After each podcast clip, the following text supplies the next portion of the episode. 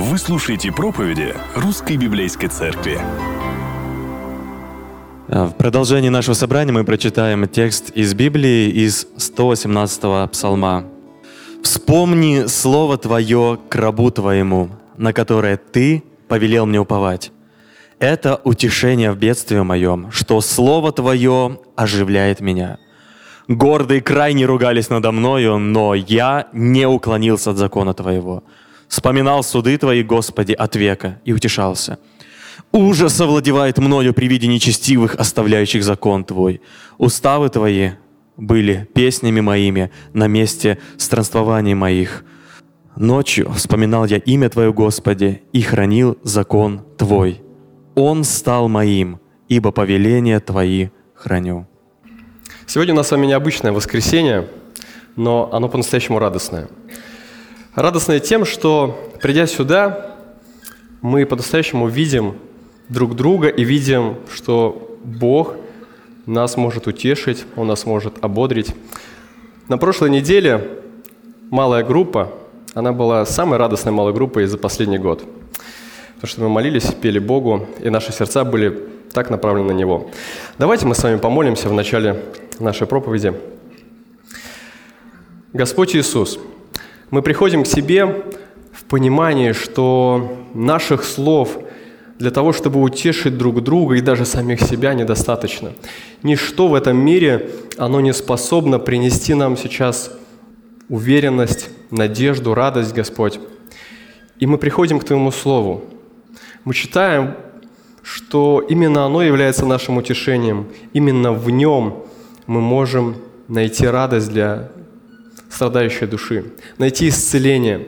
И сейчас прошу Тебя, Господь, пожалуйста, Ты благослови нас внимательно слушать Твое Слово.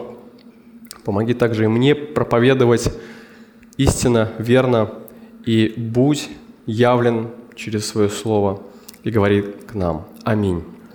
Пожалуйста, присаживайтесь. Сегодня мы вновь обратили свое внимание на 118-й псалом. Наше время еще больше подчеркивает его актуальность. И, как мы говорили ранее, этот псалом, он уникален тем, что он является самым большим псалмом. Также его особенность в том, что он написан в стиле акростиха, и каждая его часть, она состоит из восьми стихов.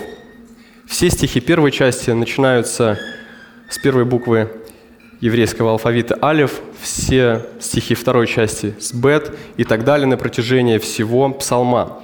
И сегодня мы возьмем отрывок, начинающийся с буквы «зайн», и посмотрим, чему он посвящен и чему может научить нас в такое трудное время. Ранее мы с вами говорили о том, что Божье Слово, оно ведет к истинному счастью путем праведности, показывает, как идти этим путем. Слово Божье утешает, врачует, укрепляет сердце праведника на пути. Также мы говорили, что Божье Слово – это обетование о Божьей милости и спасении. И сегодня мы увидим, что Божье Слово утешает праведников в их бедствии. Несколько недель назад слово «бедствие» для нас казалось каким-то далеким и чужим.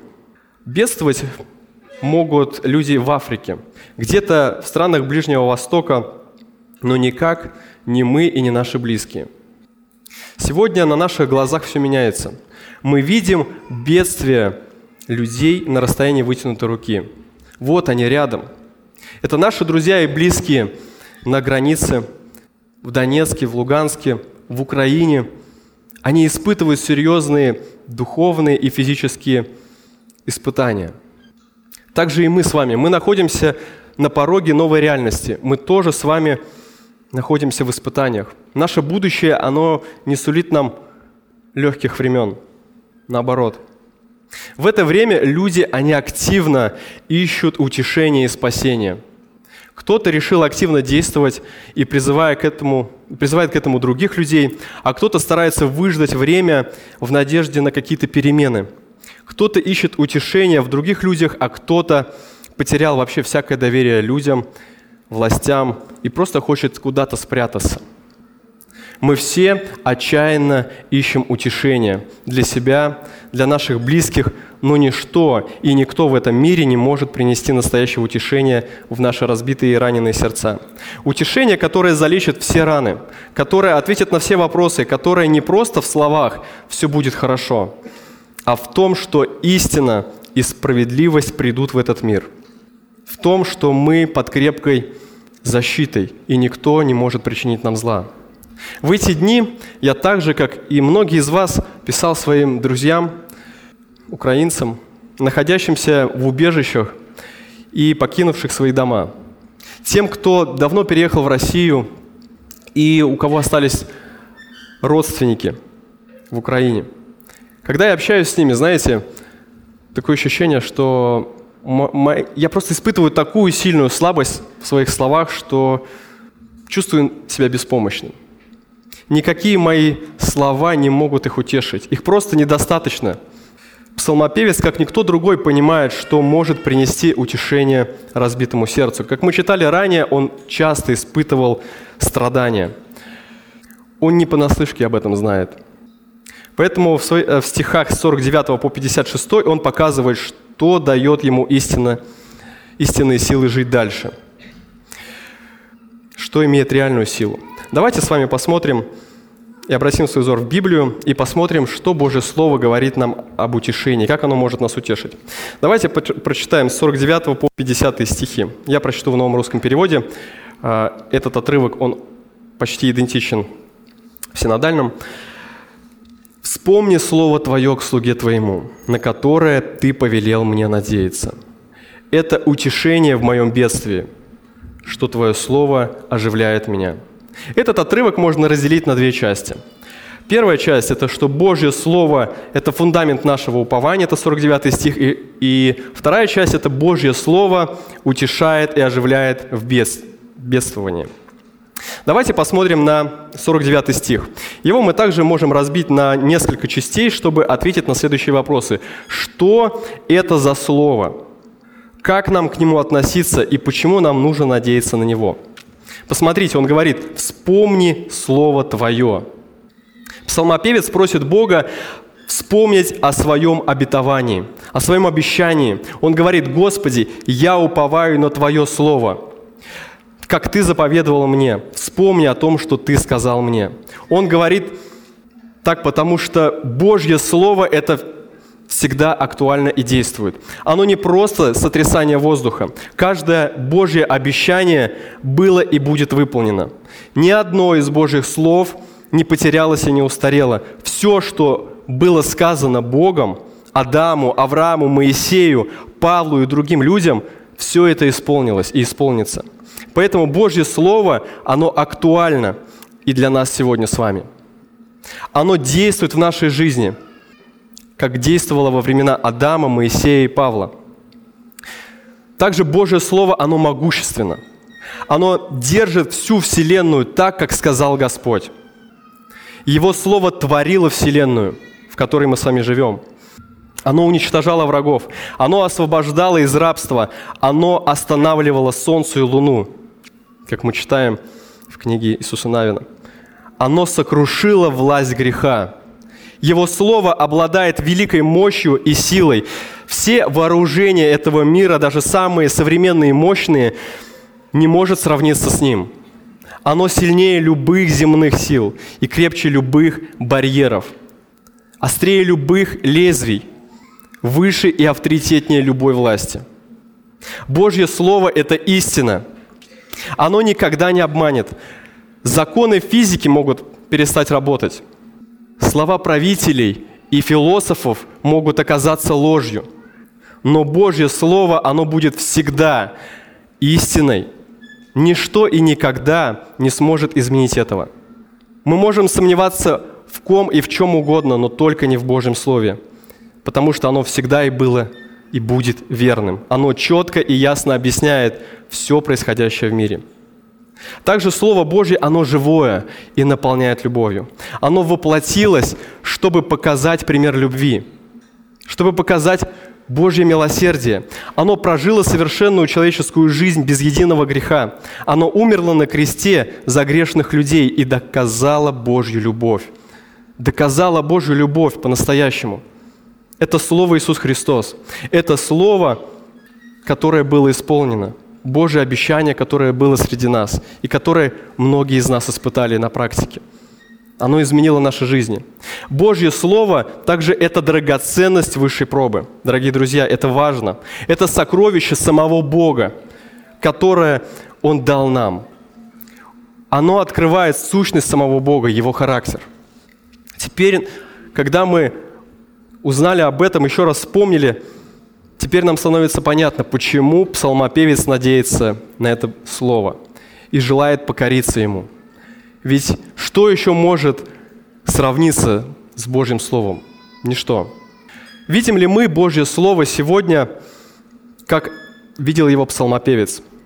Если нет, то почему? Чтобы сформировать верное понимание о Божьем Слове, нам необходимо больше его читать, изучать, наблюдать, как действовал Бог через свое Слово. Нам необходимо общаться с другими верующими – обсуждать это Божье Слово, видеть, как Бог действует в их жизни, молиться по библейским истинам, дорогие друзья. Давайте также теперь посмотрим дальше в наш текст. Когда псалмопевец обращается к Богу с просьбой вспомнить, он говорит о себе как о рабе. Слово с еврейского «леавдеха», то есть раб, слуга, подвластный. Посмотрите, он говорит, «Слово твое к слуге твоему». Далее он говорит, на которого ты повелел мне. Это значит, что он относился к Божьему Слову как к повелению лично для него, которое ему необходимо исполнить просто безукоризненно, беспрекословно, без оправдания отговорок.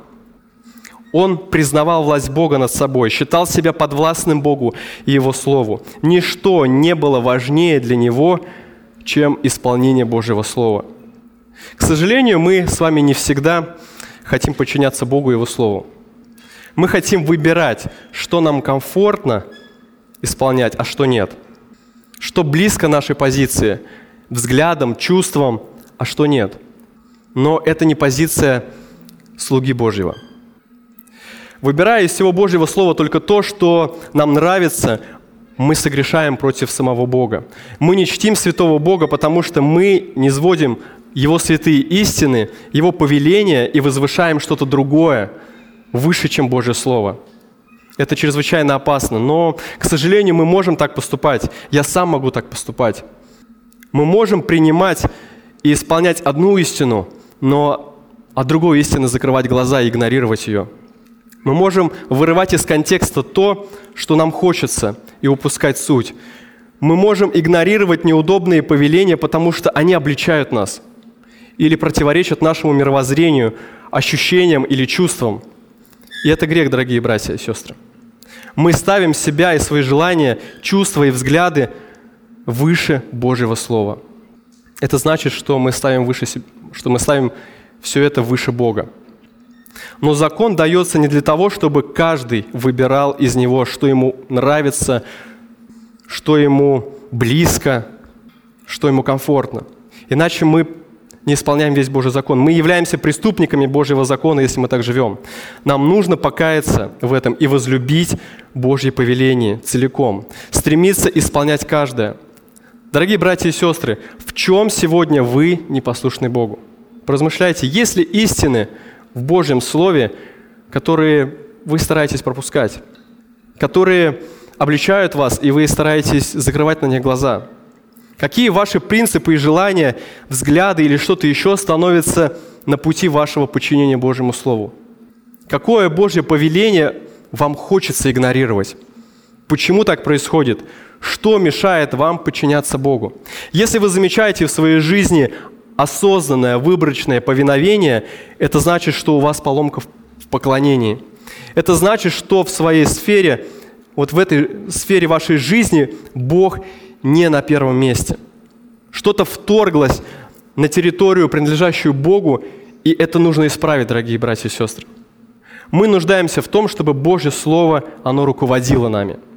Теперь посмотрите окончание 49 стиха. Он говорит, «Повелел мне надеяться». Также это слово обозначает уповать, надеяться, ждать. То есть быть в ожидании исполнения, быть обнадеженным. Он говорит, Господи, вспомни, потому что я верю и продолжаю ожидать исполнения.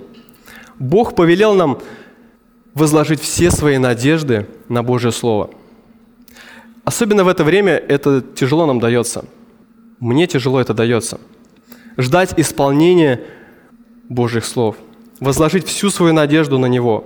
Не на людей, не на правителей, не на армию, не на бомбоубежище, не на технологии, экономику, не на свои деньги, работу, не на свои силы и не на психологию и методики. Даже не на пасторов и церковь. Он повелевает надеяться нам больше всего на Его Слово. Это значит верить и подчиняться этому Слову, когда мне хорошо, когда мне радостно и когда мне плохо и больно, когда мне страшно. Всегда быть твердо уверенным в Божьем Слове и в Его исполнении. Дорогие братья и сестры, мы, будучи Божьей Церковью, должны сделать ее видимой как Церковь живого Слова Божьего, показать величие этого Слова – в нашей жизни через свое послушание и доверие Ему. Тем самым мы выдвинем церковь на передовую в этой духовной войне для обличения зла в нашем обществе, в этом мире, чтобы Божье Слово обличало, чтобы это общество, этот мир, он покаялся, и чтобы люди получили исцеление. Наша миссия как церкви в том, чтобы проповедовать Божье Слово устами и своими жизнями нашему окружению, дорогие друзья – как это делать? Первое – это перестаньте паниковать в трудностях и начните больше молиться. Начните больше вникать в Божье Слово. Второе – быть ободрением для других, созидать их, помогать увидеть надежду в Боге и Его обещаниях. Третье – быть примером исполнения Божьего Слова лично в вашей жизни. Пусть Божье Слово провозглашается этому миру как Слово, которое исполняется через нас, как через церковь. Давайте теперь посмотрим на 50 стих, где он говорит, «Это утешение в моих бедствиях, что Твое Слово оживляет меня». Псалмопевец говорит о том, что Слово Божье совершает в нем действие. Их два. Первое действие – это утешение. Посмотрите, он здесь говорит утешение, то есть отрада, то, что ободряет. Это утешение не такое, как я подхожу к человеку и говорю, глажу его по голове, говорю, все будет хорошо, все будет нормально. Нет, это не такое утешение. Это утешение, о котором говорит здесь псалмопевец, это как будто выброшенному человеку в океане во время шторма, который держится за одну какой-то за обломок корабля, вдруг он видит, что к нему спешит навстречу корабль, чтобы спасти его. Такое утешение, оно вызывает в нем глубокое облегчение, радость оно оживляет. Вот о каком утешении здесь говорит псалмопевец. Надеясь на Божье Слово, псалмопевец находит утешение и для своего сердца. Находясь в бедствии, он чувствовал себя в безопасности, потому что Бог сказал, и этого достаточно. Бог сказал, и этого достаточно. Его Слово – это гарантия нашего спасения, как мы читаем в предыдущих стихах. Других доказательств нам не требуется – он говорит, что Божье Слово и Божья гарантия для него отрада в несчастье, то есть великая радость, которая поднимает его к жизни.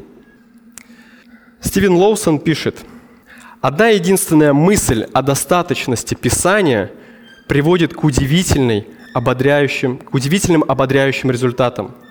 Ведь она утверждает, что все необходимое для спасения грешников, освящения верующих и духовного руководства в служении представлено нам в Божьем Слове.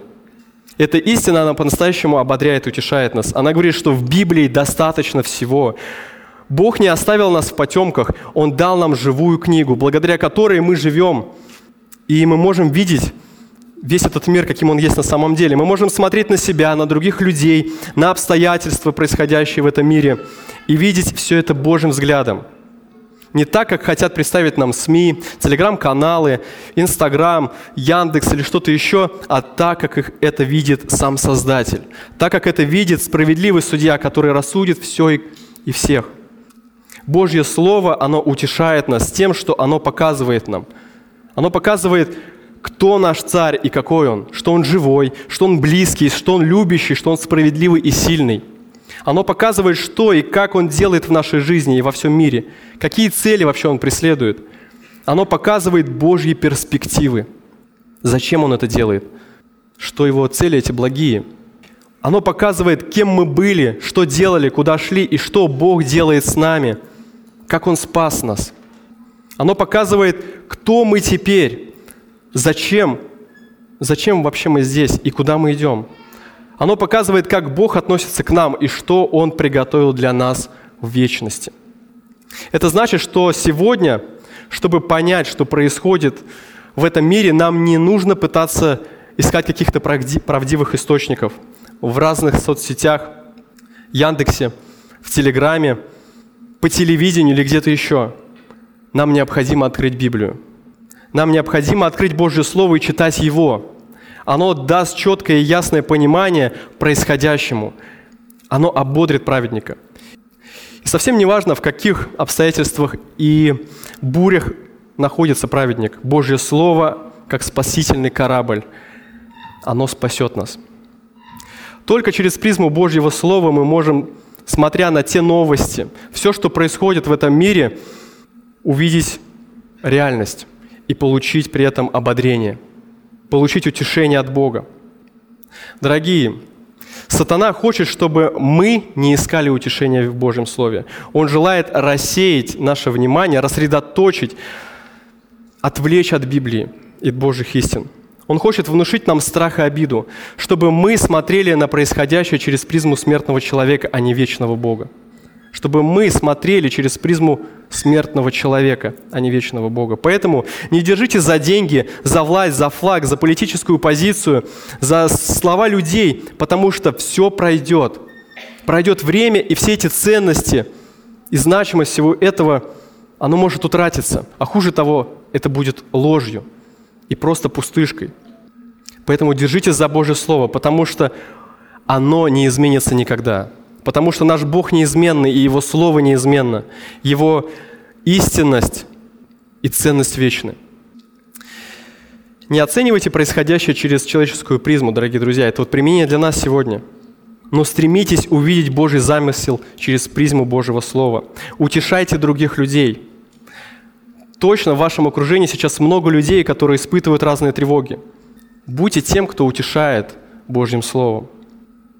Сами не занимайте каких-то шатких позиций, но держитесь того, что вечно. Стройте свою позицию на Божьем Слове, потому что оно неизменно.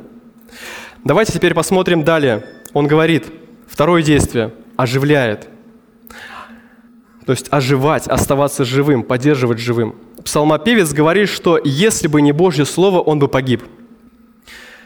Но благодаря Божьему Слову он продолжает жить оно производит утешение, которое дает ему силы двигаться дальше, которое дает ему силы жить.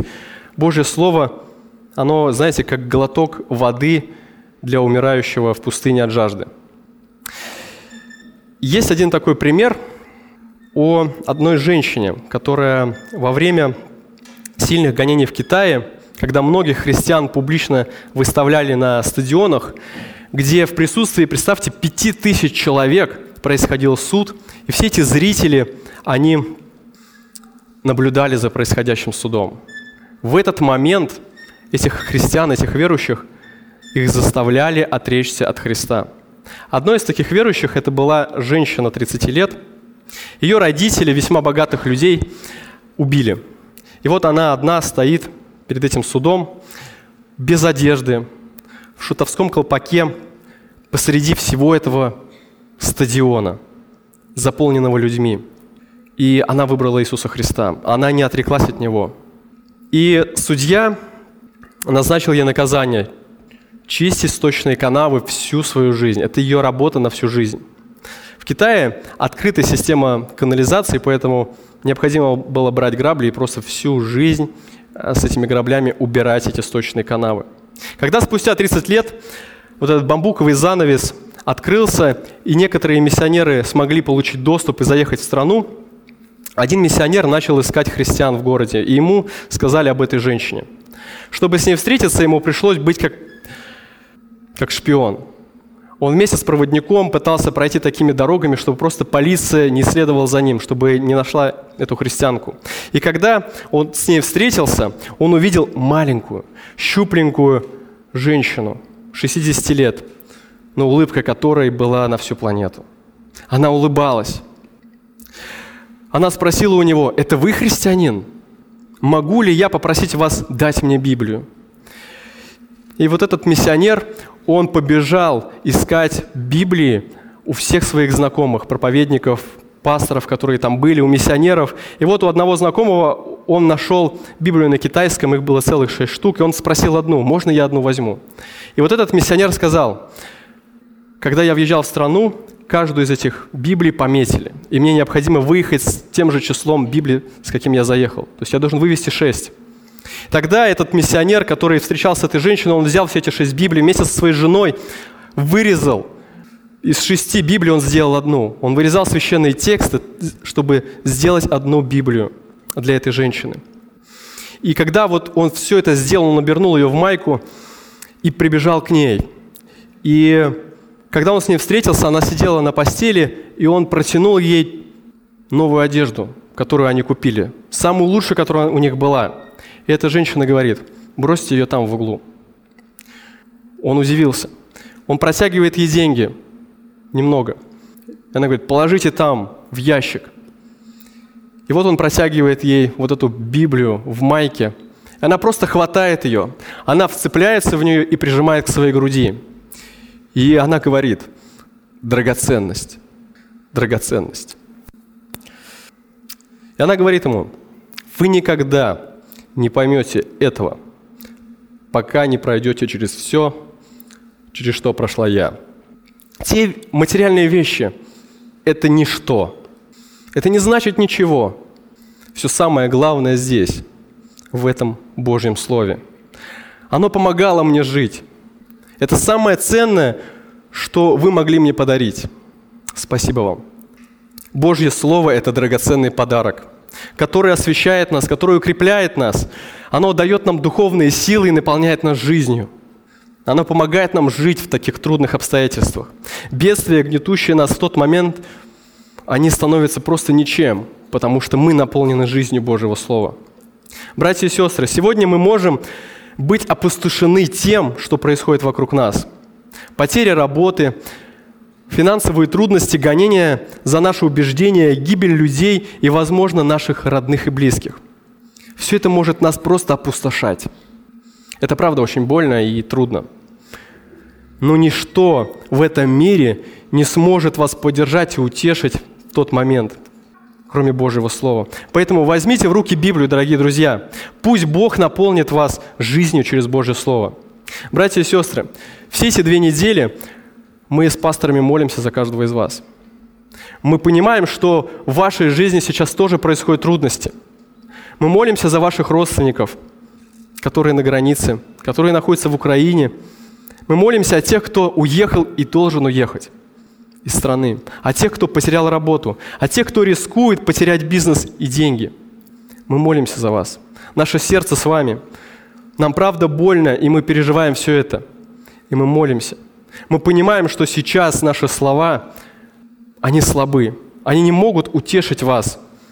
Мы понимаем, что только Божье Слово может это сделать. Что Бог сейчас дает особое время, где мы можем усердно молиться друг за друга и утешать друг друга, поддерживать друг друга как семья.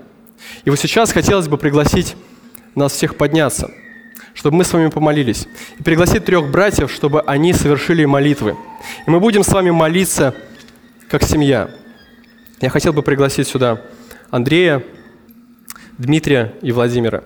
И давайте мы совершим три таких молитвы. Ты все совершаешь в нашей жизни, и Ты нас ведешь, и когда нам хорошо, мы славим Тебя и благодарим Тебя.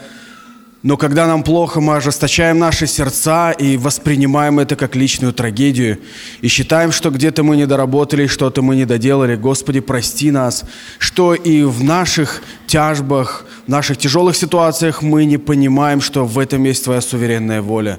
Господи, помилуй нас и прости, сокруши наши сердца, чтобы мы понимали, что что бы в нашей жизни ни происходило, мы должны воздать славу только Тебе. Господи, прошу Тебя, благослови наших братьев и сестер на Украине, благослови наших братьев и сестер в Румынии, в Болгарии, в Польше, в Молдове. Господи, всех людей, которым пришлось бежать. Господи, благослови, пожалуйста, их. Пожалуйста, смягчи их сердца, и чтобы они через это увидели Твою благодать и милость.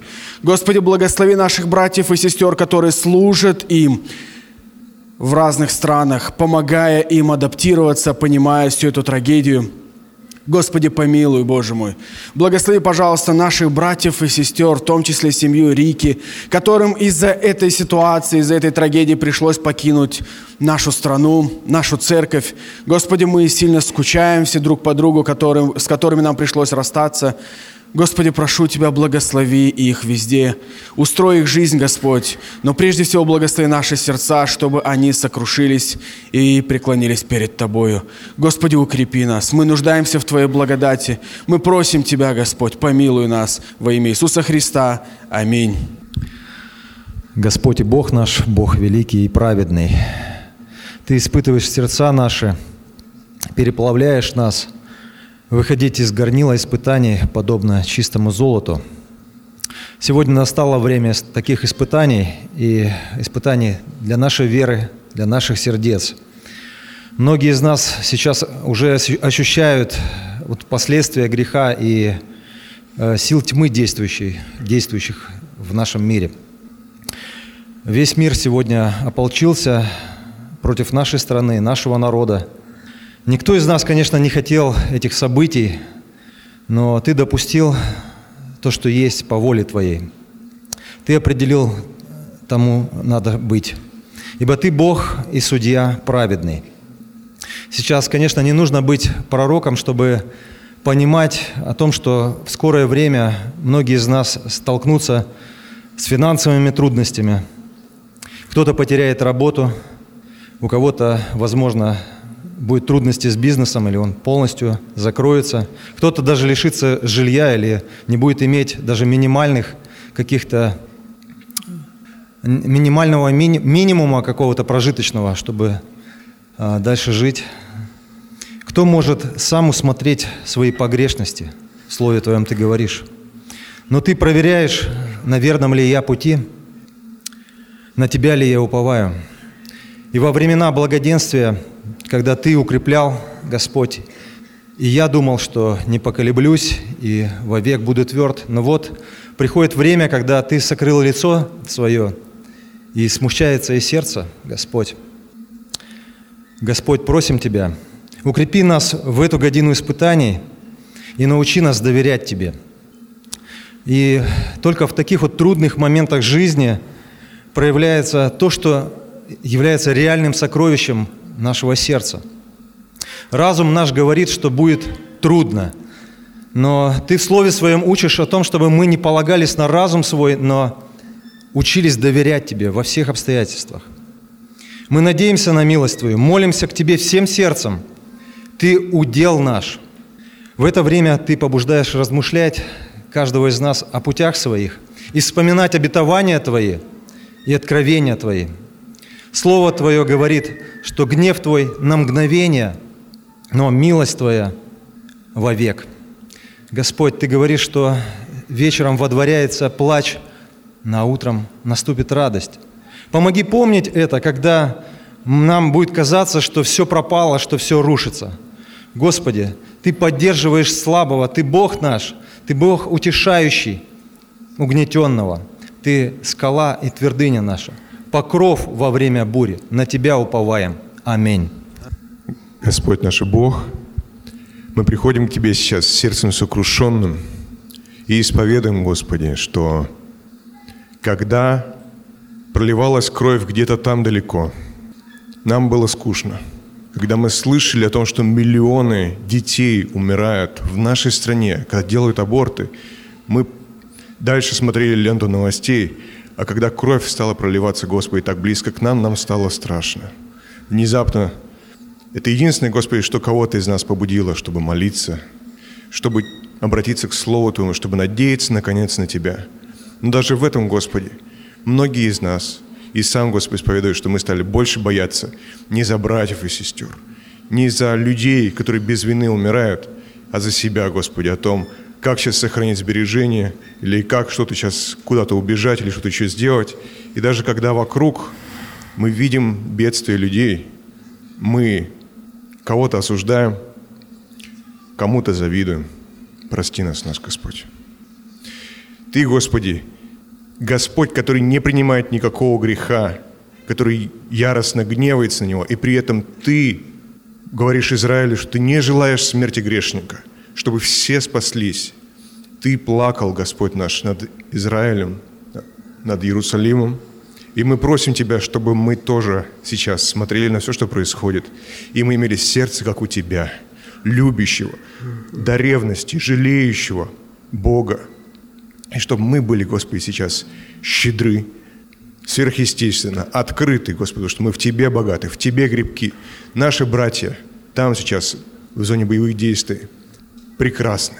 Церковь, Господи, заботится о убегающих, о страдающих – является, Господи, из сердца текут воды живые. Слово Твое звучит, и люди обращаются к Тебе. Просим Тебя, Господи, чтобы и наша церковь сейчас сплотилась, во-первых, вокруг Тебя, чтобы мы заботились друг о друге сейчас, Господи, были внимательны друг к другу, поддерживали руки друг друга, укрепляли друг друга в Господе. Просим Тебя, чтобы Ты помог нам сейчас быть внимательным и внимательным людям вокруг. Потому что сейчас нет ни одного человека, Господи, вокруг нас, кто не боится, не переживает за будущее. И сейчас, Господи, когда эта суета, эта гордость житейская, эта похоть очей, когда она отходит на второй, на третий план, когда люди действительно думают о том, что будет, действительно боятся, Господи. Просим Тебя, чтобы мы были теми, кто возвещает Твое Слово людям, чтобы люди обращались через это, чтобы мы сеяли со слезами, пожинали потом с радостью, Господи, когда люди от отчаяния, от того, как увидят настоящее свое положение перед Тобой, чтобы в России, на Украине, Господи, вокруг, чтобы народ обращался к Тебе массово, чтобы через это было великое пробуждение, Господи, чтобы Церковь Твоя умножалась, и Тебе была великая слава, нам большая радость. Наш Господь, молим Тебя. Аминь. Дорогая церковь, давайте присядем, мы будем, займем свои места и будем дальше внимательно слушать Слово Божье. Мы правда верим, что Божье Слово – это то, что может нас утешить и то, что может укрепить наши силы. И давайте теперь посмотрим на следующие стихи. Это отрывок с 51 по 53 стихи. «Высокомерные издевались надо мной чрезвычайно, но я не уклоняюсь от закона Твоего». Вспоминаю я Твои древние суды, Господи, и утешаюсь. Ужас охватил меня из-за нечестивых, которые оставили Твой закон. Первое, что стоит здесь отметить, то что Бог допускает бедствия в жизни праведников. Это не значит, что у Бога что-то пошло не так, что Он перестал контролировать. Нет, Он допустил бедствия, чтобы через них укрепить праведника. Это входит в Его план – мы видим несколько разных бедствий, с которыми встречается псалмопевец, и о которых он здесь говорит, через которые Бог его провел. Первое – это атака на псалмопевца от злых людей. Он говорит, «Высокомерные издеваются надо мною чрезвычайно». Посмотрите в этот текст, 51 стих. Он говорит, что атака идет извне. Как мы видим, от высокомерных, то есть гордых, дерзких, которые живут во зле – они издеваются, то есть хулят, насмехаются, делают это, не зная меры. Здесь мы в оригинале есть два слова, которые просто показывают, что весьма сильно. То есть там одно слово означает «до», то есть «доколе», а второе «сильно», «весьма», «чрезвычайно». Это значит, что злые люди, они издеваются, не зная меры. Они издеваются, не зная меры надо мной, говорит псалмопевец. Это правда страшные слова. Но вы посмотрите, как на это реагирует псалмопевец. Когда в наше время вот так вот кажется, что все вроде предел, никакие, ну, больше уже некуда ничего придумать, чтобы на нас давить, чтобы притеснять.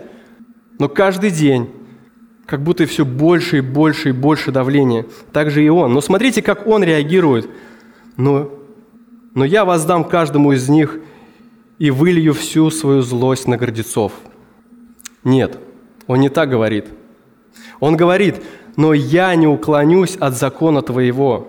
Он говорит, что несмотря на все то зло, которое льется на него просто сильным потоком, он не оставит Божьего учения.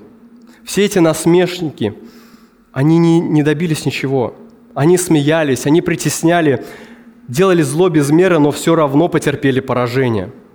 Псалмопевец не только не свернул с того пути истины, он даже не замедлил своего шага. Он ни на йоту не отошел, он был верен Богу. Братья и сестры, можно ли сегодня также сказать о нас – можно ли сказать, что его или ее унижали, издевались, притесняли, но он не перестал быть послушным своему Богу? Могут ли о нас сегодня так сказать? Даже когда на вас непрерывно происходят такие атаки, когда вас поддевают, когда вставляют палки в колеса, когда гонятся за вами, издеваются, насмехаются и даже желают умертвить, не уклоняйтесь от Божьего Слова – Будь тем, кто не реагирует на зло, кто не поддается на провокации зла, кто не верит лжи и не боится зла. Нам нужно помнить, что сатана только и ждет от нас такой реакции.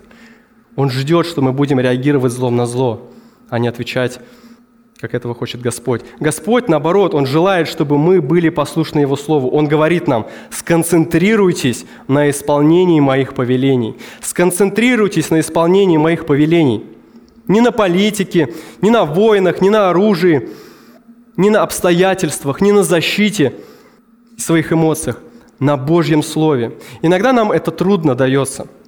Хочется воздать нечестивым по справедливости, по человеческой справедливости, но Божье Слово говорит, мы читаем в Римлянам 12, 19, 21. «Не мстите за себя, возлюбленные, но дайте место гневу Божью. Ибо написано, «Мне отмщение я воздам, говорит Господь. Итак, если враг твой голоден, накорми его. Если жаждет, напои его, ибо делая сие, ты соберешь ему на голову горящие уголья. Не будь побежден злом, но побеждай зло добром. Вот в какой реакции побуждает нас сам Господь в своем слове. Кто-то скажет, особенно сейчас, это странный призыв – это слабое христианство. Братья и сестры, ведь сила христианства не в наших словах, не в наших делах, не в наших позициях, но в Божьем Слове. В том Слове, которое мы проповедуем, которое пришло в этот мир, жило с нами, было призвано показать любовь. Оно было презираемо нами. Оно испытало самые зверские насмешки и издевательства. Но оно при этом исполнило весь закон и не согрешило ни один раз – без греха, и было распято на кресте за нас, и воскресло ради нашего оправдания. Мы такие же гордецы и злодеи, мы с вами также плевали и признавали и унижали, презирали и унижали Божье Слово в своей жизни, своими грехами. Мы презирали это Слово. Это Слово Иисус Христос. Но смотрите, что Он отвечал в ответ. В тот момент, когда весь мир – уничижал это слово, когда оно висело на кресте, когда все поносили его. Кто, как не он, он знал, что на самом деле происходит. Он знал, какую большую ошибку они творят. Но он говорит, «Отче, прости им». Вот в чем сила христианства. Любить и прощать тех, кто не заслуживает. Братья и сестры, сила христианства в благодати. Сила христианства в благодати. Поэтому сконцентрируйтесь на исполнении Божьей, Божьих повелений – и, и в этом вы найдете утешение для ваших жизней. Будьте проповедниками Божьей благодати, а Бог вас даст за все зло, которое совершили против праведников. И вот эта истина, она по-настоящему утешала псалмопевца. Он понимал, что его задача быть сконцентрированным на Божьем Слове, а Бог воздаст. Посмотрите на 52 стих. Он помогает понять, почему псалмопевец не отступал от Божьего закона. Он говорит, «Вспоминаю я Твои древние суды, Господи, и утешаюсь». То есть я помню, как совершались Твои суды в древности, и это утешало меня. Говорит псалмопевец. То есть прошлый опыт псалмопевца, он показывает, Бог верный, Он справедливый, Его суды праведны. Он не сомневался в том, что Бог воздаст каждому по заслугам и накажет нечестивых и злых людей по справедливости. Это истина, и оно его утешало. Он был спокоен, потому что справедливость будет восстановлена самим Богом, не им, но Богом, который знает каждую ситуацию досконально. Бог, который совершенно праведен и справедлив. Вспомните, как Бог совершал свои суды в Библии. Просто если у вас на памяти такие примеры, когда вы помните, что Бог совершал суды, подумайте об этом. Пусть вот эти суды утешают вас. Вспомните, какие суды Бог совершал в вашей жизни, когда вы видели это, в жизни других людей – когда я смотрю на те суды, которые я видел, что даже в своей жизни я вижу, что Бог судил строго по закону и совершал справедливое наказание, и в то же время Он милостивый Бог. Несколько недель назад на нашу церковную рассылку пришло письмо с просьбой поддержать молитвенно одну семью из нашей церкви, которая попала в тяжелейшую ситуацию. Мошенники обманули, обманули обманным путем похитили крупную сумму денег и скрылись с радаров. Они сделали все очень хитро. И наверняка они думают, что остались безнаказанными. Когда я читал эту новость, знаете, я просто плакал. Мое сердце, оно просто плакало и негодовало. Оно негодовало на этих мошенников. Какое-то время я просто начал даже искать в интернете, какие есть законы, способы наказать этих людей. Как можно воздать им по заслугам – можно ли их как-то поймать? Но реакция этой семьи, она просто заставила меня переосмыслить свое отношение ко всему, что произошло. Они уповали на Бога и Его Слово. Они оставили суд Богу и молились за покаяние этих людей. Им точно было непросто. Им точно было больно. И нам, как церкви, тоже было больно. Ведь правда, кто, если не Бог, может по достоинству воздать этим людям – много раз в своей жизни мне хотелось быть инициатором суда, борцом за справедливость, но это часто ни к чему не приводило. Но даже на моей памяти Бог всегда выводил на свет нечестивых и воздавал им в свое время. Его суды, они вернее моих. И когда я слышал эту историю и вспомню о ней, я молюсь просто. И просто благодарю Бога, что Он любящий и что Он справедливый что он позаботился об этой семье. И эта история, она не означает, что мы не можем законным способом противостоять злу. Тут важно то, на э, кого мы хотим поставить на место судьи – себя или Бога. Кто является судьей в наших обстоятельствах – я или Бог? Поэтому применение для нас, братья и сестры – Попав в сложные обстоятельства, просите Бога вступиться за вас. Делайте, делая попытки защититься, не занимайте место судьи, оставьте это Богу. Не допустите в своем сердце родиться злу, ожесточению в ответ на то зло, которое против вас. Побеждайте зло добром. Во время атак сатаны укрепляйтесь и утешайтесь Божьим Словом, чтобы идти дальше.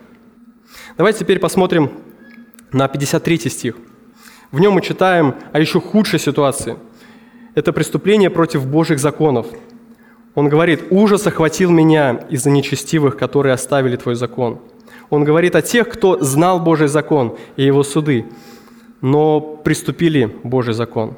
Они желали зла псалмопевцу. Здесь слово, которое переведено как «оставить», да, оно означает бросить, покинуть, приступить. Эти люди, они не просто оставили, они приступили Божий закон. Они знали его, но решили осознанно приступить его. Здесь он говорит о евреях, которые отступили от Бога, которые оставили Божий закон. Божий закон был для них как для проформы, но жили они так, как хотели. И это сейчас может проявляться в разных формах, в том числе и в нашей жизни. Это когда мы искажаем Божье Слово, притягивая текст Священного Писания за уши каким-то обстоятельством, какое-то неправильное толкование с целью приписать что-то свое словам Божьим. Это намеренное неповиновение и противление Божьему Слову. Это когда мы не обращаем внимания на Божий закон, когда мы избираем что-то другое выше и авторитетнее для себя, чем Божий закон. Какие могут быть примеры? Когда мы выдергиваем тексты из Библии, побуждая к чему-то, что противоречит евангельскому призыву. Когда мы защищаем ту или иную человеческую позицию, позицию следующую в разрез с Божьим Словом, с Божьими истинами. Когда мы пренебрегаем Божьими истинами в угоду своим собственным желаниям. Посмотрите на реакцию псалмопевца, как он говорит, что произошло в его сердце. Он говорит, ужас – то есть он испытал ужас, состояние гнева. Он был поражен и возмущен тем, что люди решили приступить Божий закон ради своих интересов. Это пугает псалмопевца, просто поражает его. Псалмопевец с ужасом думает об оскорблении, которое наносится Всевышнему Богу. Он понимал, что даже если они атакуют его, это еще не так страшно. Но они атакуют Божье, Божье Слово. Не являемся ли мы сегодня теми, кто пренебрегает Божьим Словом? Кто знает, как правильно – кто знает, что ждет Бог от нас, как Он хочет, чтобы мы жили, но игнорирует это, даже намеренно, может быть, идет против Бога. Братья и сестры, вы должны знать, Бог осуждает такую жизнь. Мы же, как церковь, должны обличать таких людей, чтобы они покаялись и перестали грешить. Ведь суды Божьи праведны и неотвратимы. Теперь давайте посмотрим на следующих два стиха, где Псалмопевец говорит, что Божье Слово, оно утешает в любое время и в любом месте. Он говорит, «Твои установления были моими песнями во время всех моих странствований. Вспоминаю я ночью имя Твое, Господи, и храню закон Твой». Божье Слово, как радостная песнь, утешает в любом месте. Посмотрите 54 стих. «Песни хвалы для меня были законы Твои, где бы я ни жил». Как бы это вот что значит этот стих? То есть, где бы он ни находился, абсолютно в любом месте, Божьи установления были для него приятным делом. На этой неделе мы собирались а, малой группой, я уже вам говорил, и решили больше посвятить времени пению. Во время всех этих событий, в которые мы сейчас с вами живем, общение о Боге, прославление Бога, оно просто приносит так много радости – я ушел с группы просто наполненным, радостным, хотя шел на нее просто убитым и разбитым. Также и для псалмопевца исполнение Божьих установлений стало приятным делом. Он вновь напоминает себе, что он в этом мире странник, что он пришелец, и только исполнение Божьих установлений может наполнить его, наполнить радостью духовной силой. Некоторые из нас могут подумать, что сейчас, в такое время, я не могу думать о Боге – когда мне так тяжело. Я не могу радоваться Богом. Вот если бы я жил в другой стране, если бы все было по-другому, там, где есть мир, спокойствие, где комфортно, где нет санкций или военных каких-то событий, вот тогда я мог бы радоваться. Тогда я мог бы исполнять Божий закон. Но, братья и сестры, мы временно на этой земле. И нам нужно напоминать себе об этом. Жизнь праведника – она не будет легкой, об этом говорил Иисус Христос. И сам псалмопевец ранее нам об этом говорил. Сам Христос учил нас об этом. Такой взгляд повлияет на всю нашу жизнь. Если мы будем понимать, что мы странники, это повлияет на то, как мы благовествуем, это повлияет на то, как мы используем те ресурсы, которые Бог нам дал, наши деньги, наше жилье, даже одежду. Это повлияет на отношения с людьми и на многие другие вещи. Если вы сконцентрированы на зарабатывании денег, то вам нужно подумать по-другому. Не ставьте это самоцелью. Научитесь видеть их как ресурсы, которые Бог вам дал для служения Ему, для служения церкви, для служения ближним. Если а, вы смотрели на отношения с людьми, как это просто что-то для вас, то посмотрите по-другому. Что отношения с людьми, они наполняются Божьей любовью, когда туда приходит Евангелия. Они наполняются смыслом. Благовестие, оно не будет тогда опциональной историей. Когда мы благовествуем, только когда у нас есть свободная минутка, которую мы уже не знаем, куда ее потратить, и вот осталась последняя минутка, ну ладно уж, тогда поблаговествуем. Это должно быть то, к чему мы стремимся, потому что мы странники и пришельцы. Теперь давайте посмотрим на следующий отрывок, на 55 стих. «Вспоминаю я ночью имя Твое, Господи, и храню закон Твой». В этом стихе псалмопевец говорит, что даже самые темные времена, то есть сложные дни, будут только сближать его с Богом. Он говорит, «Вспоминаю я ночью имя Твое, Господи». Слово «ночь» здесь оно обозначает час беды и мрака. Он постоянно думает о Господе. Дальше он говорит, «И храню закон Твой». То есть он говорит, что даже во время бедствия он вспоминал Бога и стремился исполнять Божий закон. Сейчас нам особо важно учиться у псалмопевца. Наступают, правда, сложные дни, и нам нужно еще больше вспоминать Божьи обетования, которые очень много в Библии. И некоторые из них я попросил, чтобы для нас вывели на экране.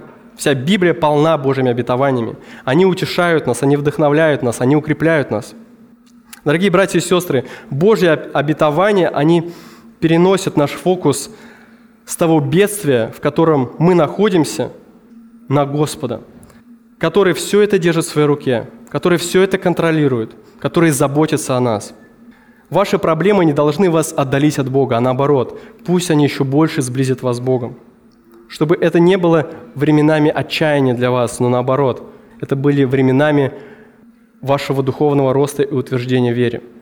Бог посылает такие времена для того, чтобы мы еще больше нуждались в нем. Вот сейчас мы, когда молились перед нашим собранием, я размышлял. Ведь правда, в моей жизни было достаточно много разных подпорок. Было много разных вещей, на которые я надеялся. Я думал, ну ладно, если это отнимут, ну хотя бы это осталось. Ну, хотя, ну это отнимут, ну хотя бы вот это осталось. Ну такое ощущение, что просто ничего не осталось. Каждую подпорку просто забрали.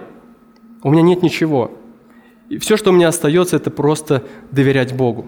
Надеяться на Его Слово и понимать, что Он верен и праведен. Верить этому. И давайте теперь посмотрим на 56 стих. Здесь говорится о том, что Божье Слово – это наше вознаграждение. Он стал моим, потому что Твои наставления я храню. Вместо того, чтобы окончательно раздавить и сокрушить псалмопевца, его страдания наоборот, они помогают ему одержать победу над ними и еще усерднее хранить Божьи повеления. Он говорит, я обрел утешение от хранения Твоего закона, потому что хранил его. Он тут как победитель, который удостоился вознаграждения. Он говорит, стал моим, я получил его. Божье установление и Божья работа, они сами по себе являются вознаграждениями для нас. И искреннее желание покоряться Божьей воле – это самая ценная награда послушания – чем больше мы исполняем Божий закон, послушны Его Слову, тем больше мы радуемся Божьему Слову. И поэтому, проходя через эти разные трудности и испытания, он еще больше понимает ценность Божьего Слова и его необходимость для утешения в бедствии. Он говорит, это как тот, кто схватился за Божье Слово и сказал, это именно то, что мне нужно.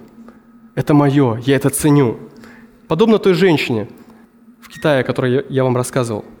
Он говорит, это моя драгоценность. Это то, что мне нужно. Дорогие, я хочу, чтобы вы ушли сегодня из церкви, крепко сжимая не ваш телефон, не кошелек, не оружие, автомат, не флаг, не билет в другую страну, а Библию. Я очень хочу, чтобы сегодня каждый из вас, он держал Библию настолько крепко, как не держал никогда. Чтобы Божье Слово стало вашим – чтобы оно стало вашей наградой, вашей ценностью, чтобы оно направляло вашу жизнь, чтобы оно формировало в вас стойкость и укрепляло вашу веру. Оно было вашим источником утешения. Потому что Библия – это живая книга. Она полна животворящей Божьей силы. Она способна сверхъестественной способностью произвести все, что Бог предназначил человеческой душе. А в сопровождении с действием Божьего Духа – Божье Слово, оно способно совершить всю Божью волю в жизни верующего, не упуская ничего. Библия, она сама заявляет о своей сверхъестественности. И ее достаточно. Это важно. И вопросы для нас сегодня. Является ли Божье Слово, о котором мы говорили в начале, перечисляли все эти его качества, авторитетом нашей жизни сегодня? Является ли оно авторитетом для вас – которому вы стремитесь быть послушными, которому вы стремитесь подчиняться. Есть ли сфера в вашей жизни сегодня, где проявляется выборочное послушание, где вы выбираете, что вы будете исполнять, а что нет, что вам нравится, а что нет? Идете ли вы сегодня в минуты вражеских атак утешаться Божьим Словом и просить Его о помощи? Или вы идете куда-то в другое место? В интернете, в телеграм-каналах, в новостях, пытаетесь забыться, пытаетесь куда-то спрятаться, или вы идете к Божьему Слову, просите Его о помощи. Отвечаете ли вы сегодня злом за зло? Или вы уповаете на Божьи суды, утешаетесь ими? Получается ли у вас сегодня быть сконцентрированными на исполнении Божьих повелений? Сфокусированными, чтобы это было просто все, на чем вы сосредоточены, а все остальное, оно является уже вторым. Что вот исполнение Божьего закона – это то, та призма, через которую вы смотрите на эту жизнь. Напоминаете ли вы себе Божьи истины в минуты страха и бедствия? Братья и сестры, Бог сделал все необходимое для нашего утешения. Его слово любви, оно пришло в этот мир, чтобы утешить нас, чтобы искупить нас от рабства греха, сделать детьми Божьими. Цена нашего утешения – это распятый Божий Сын. Поэтому сегодня мы будем вспоминать о этом самом значимом проявлении Божьей милости. Венец Божьей милости был явлен на кресте. И каждый верующий во Христа – как в своего личного Спасителя получил спасение и оправдание. Оправдание даром. И сегодня даже если ты не примирился с Богом, и в твоей жизни нет такого утешения, то Бог хочет, чтобы ты пришел и покаялся пред Ним. Он хочет, он хочет, чтобы твоя жизнь, она подчинилась Ему, чтобы ты признал Его своим Спасителем. Дорогая церковь, наш долг был оплачен. Оплачен не нами, а Христом. И слава Богу за сегодняшний текст, который он напоминает нам обо всем этом. Он напоминает нам, что Божье Слово – это источник нашего утешения, даже в самое сложное время. И Христос сделал абсолютно все, чтобы это утешение оно было для нас доступно, и оно работало в нашей жизни. Поэтому давайте мы сейчас с вами встанем, мы будем молиться и готовиться к вечере, к причастию, которое напоминает нам о том, что совершил для нас Господь. Я приглашаю служителей сюда на сцену, и давайте я помолюсь. Господь Иисус, я благодарю Тебя за Твое Слово, потому что никакое мое Слово, ничего либо, оно просто не в силах утешить наши сердца. Когда мы смотрим на те обстоятельства, в которых мы живем, на то количество страхов, бедствий, Господь, мы просто теряемся. Нам страшно.